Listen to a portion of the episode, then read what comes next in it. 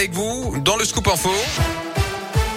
Et l'actu en Auvergne avec vous, Colin Cotte. Colin, bonjour. Bonjour Yannick, bonjour à tous. À la une aujourd'hui, la nouvelle allocution à venir ce soir d'Emmanuel Macron. Le chef de l'État va s'exprimer à 20h à la suite d'un nouveau conseil de défense qui se tenait ce matin à l'Elysée.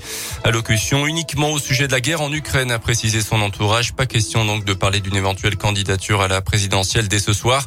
En France, la solidarité envers le peuple ukrainien s'organise petit à petit. Plusieurs collectes de matériel ont été mises en place à Vichy ou Châtel-Guyon notamment. Et la Pratsovita, ukrainienne installée depuis 15 ans à Clermont, a décidé de se concentrer sur les besoins en médicaments. C'est son papa chirurgien dans un hôpital ukrainien qui lui a fait une liste de produits nécessaires. Des produits que l'on trouve facilement dans une salle de bain, par exemple, mais qui pourraient faire une énorme différence. On l'écoute. À cause des bombes, le verre il explose, le verre il tombe sur les bébés, ils se coupent les maniques, ils savent plus où il faut y aller, ils peuvent pas courir tout de suite dans les bunkers, dans les souterrains dans les métros et puis ils tombent, ils sont ramenés aux urgences également. Il y a besoin de beaucoup de compresses, des choses pour arrêter les saignements, des garrots, de l'iprane, paracétamol, ibuprofène, aspirine, anti-inflammatoire, il y a des antiseptiques, médicaments contre les diarrhées, contre le nausée. Ouvrez vos petites pharmacies dans les salles de bain. Regardez si vous avez les boîtes. Je peux vous dire que j'ai envie de pleurer, mais j'ai plus de larmes à pleurer. Maintenant, c'est la place à l'action et l'action concrète. Et des points de collecte ont été établis notamment dans les mairies de Chamalières, Volvic, Thiers et bientôt Cournon. Sur le terrain, près de 830 000 personnes ont déjà quitté l'Ukraine depuis le début de la crise. L'armée ukrainienne a ce matin l'arrivée de troupes russes dans la nuit à Kharkiv, la deuxième ville du pays. Elles auraient attaqué un hôpital, un dépôt de munitions et l'université ce matin.